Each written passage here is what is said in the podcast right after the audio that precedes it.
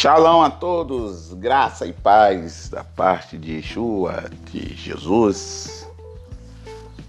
Como é que vocês estão? Tudo tranquilo? Sei que vocês já esperavam, né? Pelo nosso bate-papo diário, conversar um pouco, né, irmãos? E a gente tem visto aí esse feedback muito bom, muito maravilhoso que tem acontecido, né? É sempre bom conversar, bater um papo, deixar fluir, deixar sair tudo que às vezes está dentro da nossa, do nosso coração, da nossa mente, e pôr para fora, né? Chegar dezembro, tempo que todo mundo acredita que é o tempo da virada e vai ser e já está sendo. Começou o primeiro dia chovendo e foi bom, porque a função da chuva é regar a terra e as sementes que são lançadas sobre a terra. Então, dezembro já começou com nosso Deus já regando a terra sobre as plantações, sobre as orações, as súplicas que nós temos feito durante todo esse ano com essa questão aí pandêmica. Mas o Eterno não foi pego de surpresa nisso. O Eterno, ele está no controle de todas as coisas. Então, precisamos ter esse entendimento e essa confiança que o Eterno está no controle de tudo. Por exemplo, você de repente vai olhar para sua família, é, dentro das famílias cristãs, alguém tem um filho, um sobrinho, um primo, um irmão, sabe? Todo mundo tem um parente, ou que está na homossexualidade, ou é garoto ou garoto de programa, ou é traficante, ou é viciado em drogas, entendeu? Ou bebida tem. Toda a família vai ter um desempregado que não quer nada. Mãe e filha, pai e filho, pais e filho, discussões, brigas. Tem filhos que não conseguem se submeter o pai e acham que não se dá bem com o pai. Então, todas, todas, todas, todas, todas, todas as famílias têm esse tipo de problema. Seu pai traiu sua mãe, sua mãe traiu seu pai. Tem isso, tem no, no, no seu histórico familiar né, espiritualmente falando, né? Porque né, isso acontece. Se a situação não é quebrada, isso pode estar passando de geração em geração. Então, nós precisamos entender que toda família existe um problema. Então pare de olhar que a família do fulano de tal é perfeita. Tu sabe? Você sabe se é isso mesmo? Muitos vivem de aparência, irmão. Tivemos alguns casos aí, não vou estar citando o nome de pastor famoso, está com problema para não escandalizar ninguém, mas até é, minha esposa achou, depois me mostrou um estraganho com filhos de famosos com todo esse tipo de problema relatado. Porque que eu estou falando isso? Porque muitas vezes você vê aquela família e você endeusa aquela família, olha para a sua, você olha para a sua com menosprezo. Todas as famílias têm problema, por isso está todo mundo na igreja buscando ao Senhor. Hein? Então, toda problemática que você possa estar passando, fica tranquilo, não é só você que está passando por isso, não. Toda pessoa tem suas doenças psicossomáticas, por isso que nós precisamos fazer escolhas, dominar nossas emoções, precisamos estar firme, firmezinho com Jesus, de boa, né? Para estar tá limpo, estar tá limpinho, de boa. Isso é carioca, nós carioca falamos muito isso, firmezinho, tô limpo, tô limpinho, tô vivo, tô vivinho e isso é um populacho nosso para você se sentir bem aqui nesse podcast, se sentir tranquilo, tá bom? É, 1 Coríntios 11, 28 é muito conhecido, isso aí todo crente conhece esse versículo. Diz assim: Examina-se o homem a si mesmo, então coma do pão e beba do cálice.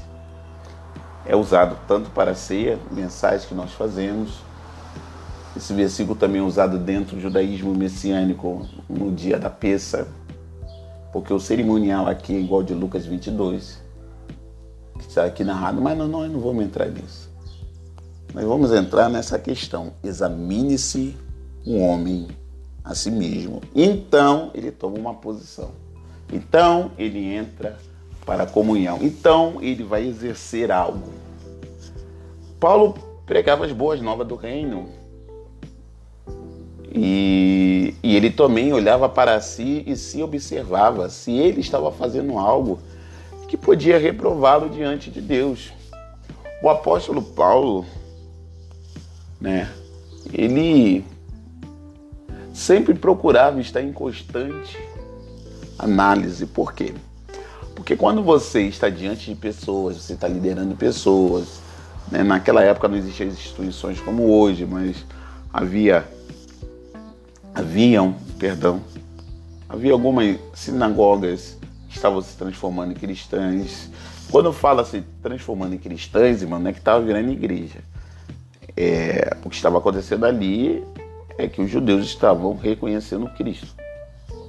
Então Paulo vivia em constante análise por tudo que ele já tinha, passou, tinha passado, com tudo que ele estava enfrentando e aquilo que ele ia enfrentar. E ele, nessa constante análise, ele podia olhar todo o compêndio em sua volta.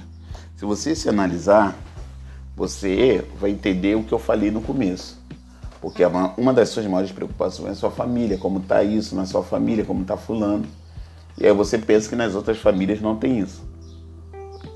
Tenha convicção, da mesma maneira que você está respirando nesse momento, nas outras famílias existem também essas problemáticas todas.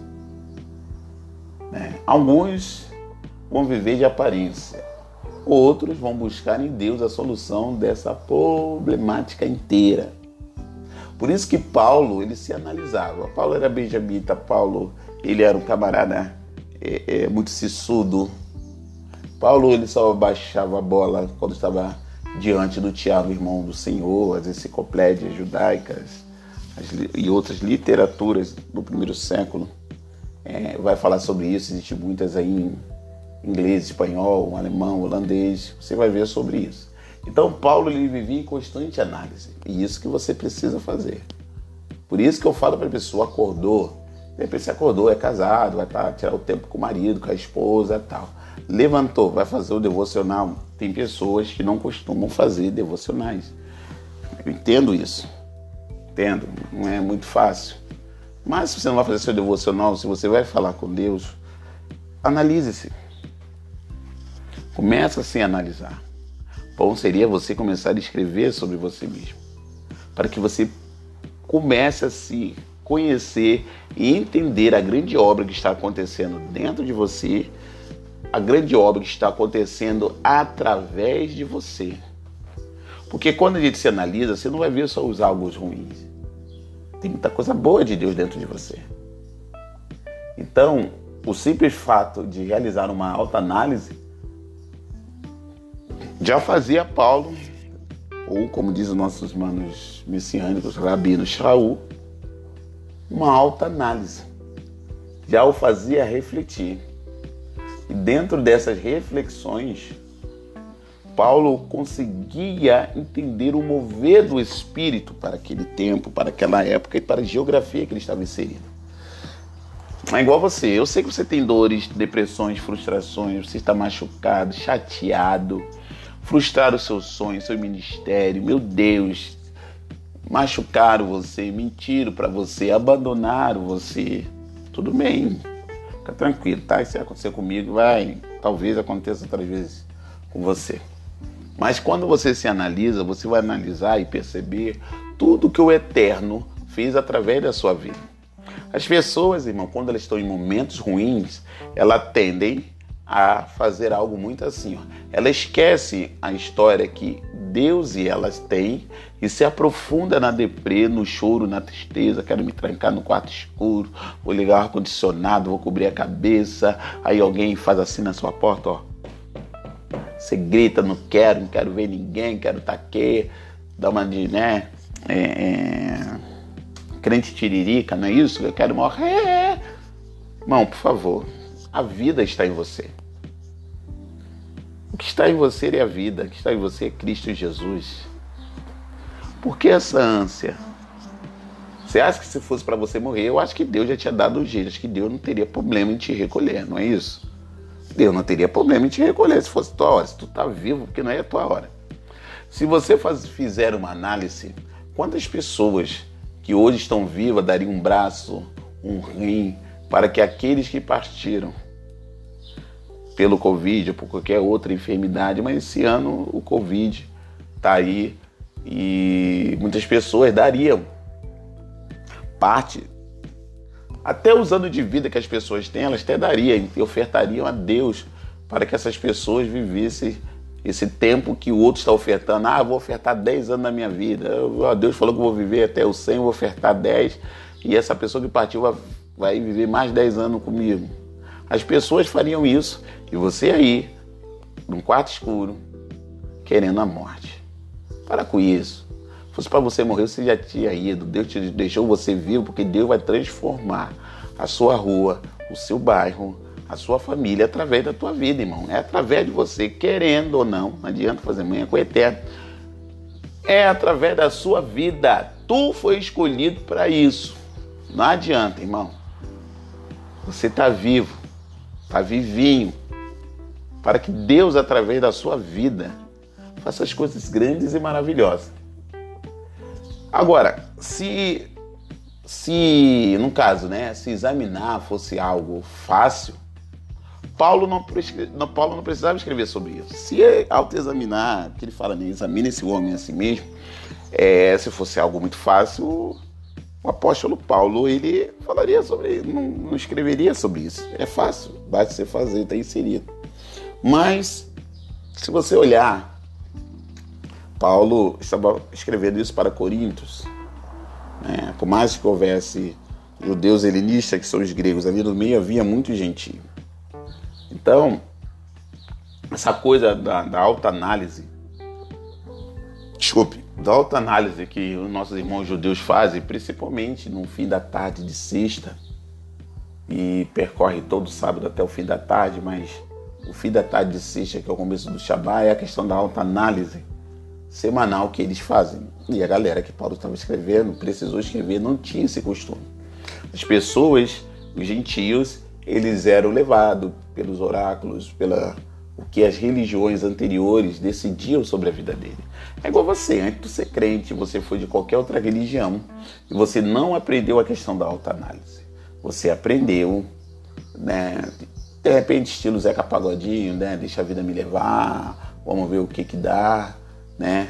Porque você não, não foi treinado a parar e se analisar e analisar as suas ações onde eu estou, aonde eu quero estar daqui, aquela famosa pergunta daqui a cinco anos, ou daqui a três anos, irmãos, ou o ano que vem, porque tem que ser cinco anos.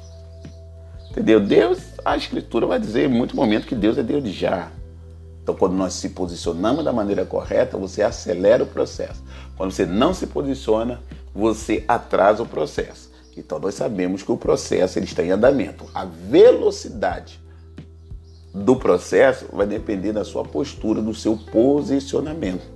Por isso que Paulo escreveu, né?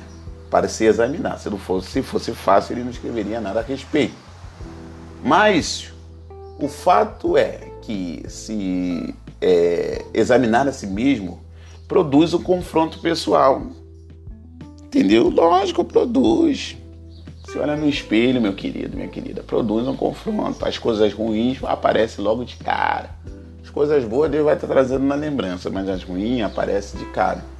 Por que, que é um confronto? Porque você vai estar olhando de repente uma pessoa triste, você vai estar olhando uma pessoa derrotada e o espírito vai começar a falar, ó, não te chamei para isso não, hein? Levanta aí, ó, sacode essa poeira e vamos para cima porque eu sou na sua vida. Eu não sou espírito de fraqueza, eu sou espírito de fortaleza. Uma das manifestações do Uru Arakodesh é o espírito de fortaleza. Está lá, 2 Timóteo, capítulo 6, versículo 7 e 8. Pega a sua Bíblia e lê. Né? Já. Você que já me viu já deve ter visto eu pregando sobre isso. Então, em nós está a vida. Então, quando você se analisa, vem um confronto, porque você vai lembrar de todas as promessas que o eterno Deus fez sobre você, sobre a sua casa, sobre a sua família, sobre a região, sobre a sua rua, sobre o seu estado, sobre o nosso país, que Deus vai trazer vivamento e fogo e você faz parte desse plano não vem com esse negócio de querer se esconder, tô fora, não quero mais nada, mentira, teu coração tá queimando, teu coração tá vibrando, teu coração tá falando, Deus é comigo, vai acontecer sim, aleluia, louvado seja o nome do Senhor. É isso mesmo, o avivamento, o fogo e a glória vai acontecer também através da sua vida.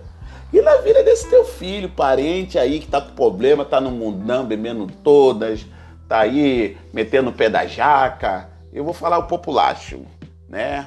Tá aí namorando com geral, para não dizer outra coisa, bebendo, fumando, cheirando, tá Irmão, BO, BO, só BO é através dele também que vai acontecer, porque Cristo está pronto a resgatar, ele vai, ele lhe fez promessas, a sua casa está inserida dentro da promessa. Nós somos seres pequenos, só enxergamos o que está aqui. Deus já viu lá na frente, porque Deus já criou todas as coisas. A Escritura diz que ele anuncia o fim desde o começo, então Deus já fez o fim lá no começo. Então Deus não é pego de surpresa. Cristo, ele lá em João 17, eu aconselho muito crente ler João 17 inteiro para entender que a sua casa, a sua família está inserida, não é porque agora estar assim, deixa, deixa assim. Entendeu? Farta-se da graça, porque quando Deus trouxê-lo, Deus vai fazer eles se fartarem da graça, vão ser limpos. Daqui a pouco estão pregando, cantando, profetizando, evangelizando, varrendo na igreja, cuidando da igreja, vão estar em departamento, vão estar fazendo coisas tremendas cantarai. Vão estar fazendo coisa tremenda através do eterno, a sua casa, a sua família. Aquele que você não tem esperança é esse que vai vir primeiro. Então fica ligado, prepara o coração, hein? Fica cardíaco não quando Deus te surpreender de maneira maravilhosa. Entendeu? Então, em certos momentos, durante esses confrontos, nós queremos afastar de nós, irmãos, tais pensamentos que produzem reflexões você está aí na luta, na prova, e daqui a pouco vem aquele pensamento de reflexão. O que, que eu estou fazendo que eu posso melhorar? Poxa, eu deveria ter agido assim. Pô, preciso pedir desculpa a fulano. Não, preciso orar mais. Daqui a pouco, irmão, o inimigo vai querer tirar isso tudo da tua mente. Por quê? O inimigo sabe que toda vez que você faz uma reflexão, você se posiciona. Por isso que ele luta muito forte contra a sua mente. Então, por mais que seja essa autoanálise ela seja é, dolorosa, né?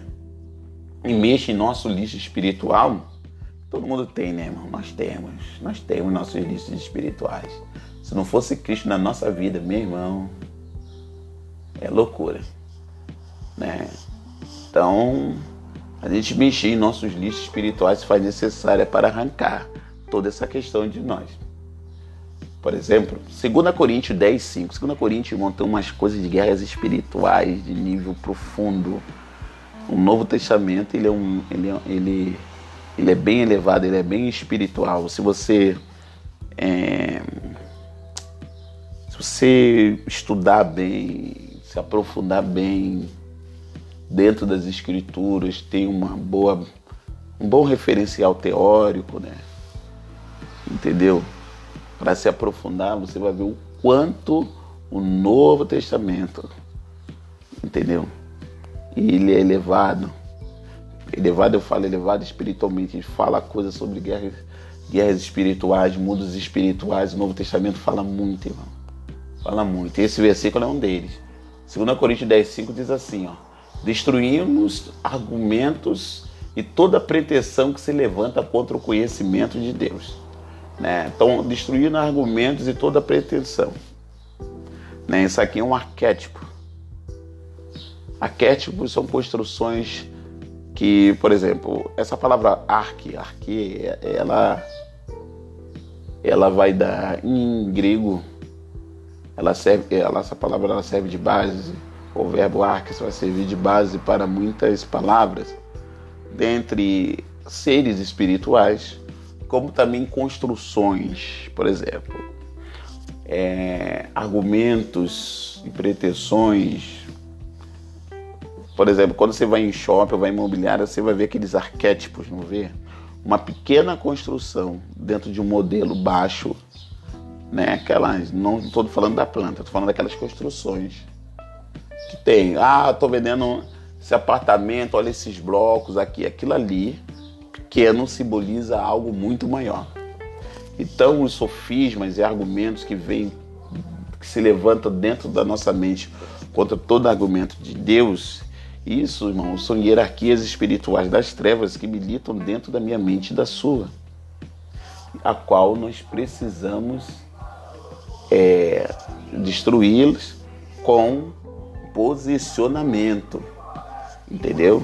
Com nossos posicionamentos. Mudar de lugar, porque aí o inimigo se levantando com esses comerciais.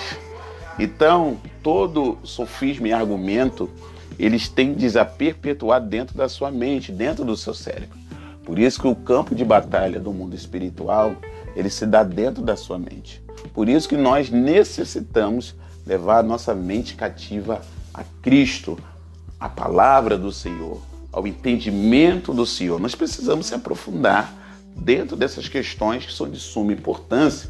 Destruímos argumentos e toda pretensão que se levanta contra o conhecimento de Deus, levando, levamos e levamos cativo todo o pensamento para torná-lo obediente nisso. É. Nossos, se as pessoas ficarem distraídas, isso aí já vou entrar num campo mais profundo. As pessoas vão estar pensando em pornografia, as pessoas vão estar lembrando da época que bebia, enchia a cara. Algumas pessoas sentem até o gosto da bebida na boca. Por quê? Porque o cérebro dela está produzindo isso. A mente dela está produzindo isso. Os sofismas e argumentos, toda a construção espiritual das trevas cria planos e tenta desenvolvê-los dentro da sua mente. Por isso que é preciso levar a mente cativa a Cristo, a Cristo e a sua palavra, né? A Bíblia, você pode falar Taná, Brit Hadashah, entendeu? Torá, não importa. Você precisa levar a sua mente a Cristo para que haja um ótimo desenvolvimento nessa guerra. Vai botar frustração, a gente não vê que muito crente, às vezes o crente tem um carro simples, vê um não cristão ímpio, seja lá o que for, de BMW, isso causa crise. Você tem uma casa simples e a casa do vizinho que não é crente é uma casa linda, maravilhosa, bonita. Isso vai causar crise? Vai. Isso são sofismas e argumentos pelejando contra a sua mente. Ah, a família do artista é muito boa. Olha a minha, um para cada lado. Sofismas e argumentos pelejando dentro e contra, dentro da sua mente contra você. Mas se você leva a sua mente cativa a Cristo, tenha convicção que a vitória ela é sua. Tudo muda e tudo mudará para melhor. Hoje é sexta-feira. Eu te dou um conselho No fim da tarde desse dia, ali pelas seis horas, né? Tire um tempo. Tire um tempo com Deus. Agradeça-o pela semana que você teve. Agradeça por tudo que você tem. Agradeça a Ele por isso. Porque a gratidão é uma das armas espirituais do lado da benção, do lado da luz, já que o inimigo é treva, nós somos luz, correto? A gratidão, ela faz, ela faz toda a diferença. Seja simples, seja grato. Seja simples e seja grato. Vamos orar? Posso orar por você? Lembre-se, hein? hoje às 23 horas na página do Facebook Convívio do Reino, estarei lá. E aguardando. Teremos um período que estaremos conversando e quando der meia-noite nós estaremos clamando ao Deus eterno sobre a minha vida, sobre a sua vida, sobre a nossa vida. Amém? Vamos orar? Pai, em nome de Jesus, nós queremos glorificar e exaltar o teu santo e poderoso nome, porque tu és Deus, o Deus todo-poderoso, o Deus que derrama do seu poder a sua graça. Senhor, nós estamos fazendo uma semana esses dias, né? Estamos nos analisando, conversando sobre isso, sobre toda essa situação e pedimos que o Senhor venha nos guiar. E quando a gente para para meditar, Senhor amado, fazer uma autoanálise, muitas das vezes a gente vê, a gente vê, né, que nós somos ingratos. Porque no nosso histórico de vida, Senhor amado tem tanta bênção, tanta vitória que muitas das vezes nós deixamos isso para lá. Mas nós queremos ser gratos. Primeiro pedimos perdão por toda ingratidão que nós cometemos perante o Senhor. Mas nós queremos ser gratos por tudo aquilo que o Senhor tem feito e tem realizado em nossas vidas, ainda que nós não percebamos muita coisa. Que nesse momento de autoanálise nós temos descoberto o quanto nós não somos gratos, o quanto nós não glorificamos o teu santo e poderoso nome. Passamos mais tempo, Senhor, pedindo, do que agradecer. Não que pedir seja errado, pedir a Ti, orar a Ti é o correto. Mas muitas das vezes nós agimos de maneira errada. Então, em nome de Jesus, Senhor amado, que estou orando por essas casas, por essa família, que nesse final de semana eles sejam surpreendidos pelo o seu magnífico poder, graça, glória e presença. E que no nome de Jesus, as tuas ricas e poderosas bênçãos espirituais estejam sendo derramadas de uma maneira linda e maravilhosa.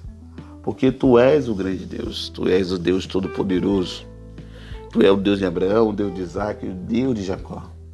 E o Senhor tem honrado, o Senhor amado de santo, teus servos sobre a face da terra. Então hoje, Senhor amado de santo, é o começo de um final de semana, Deus. E conforme o dia vão passando, a expectativa para o algo novo da sua parte. Fim dessa pandemia, o fim das doenças psicossomáticas, nós cremos nisso, pode acontecer a qualquer hora, porque tu és poderoso. Então, em nome de Jesus, Deus, vem a tua mão sobre nós cada casa receba saúde, cada casa receba recurso, cada casa receba paz, cada casa receba libertação. Em nome de Jesus. Amém e amém. Shalom. E até a próxima. Precisar falar comigo? Entre lá na página do Facebook Convívio do Reino. Mande lá uma mensagem que eu vou te responder. Que a graça de nosso Senhor e Salvador Jesus Cristo, o amor de Deus, a comunhão e a consolação do Espírito Santo esteja sobre todos nós, agora e para sempre. Amém. Shalom a todos.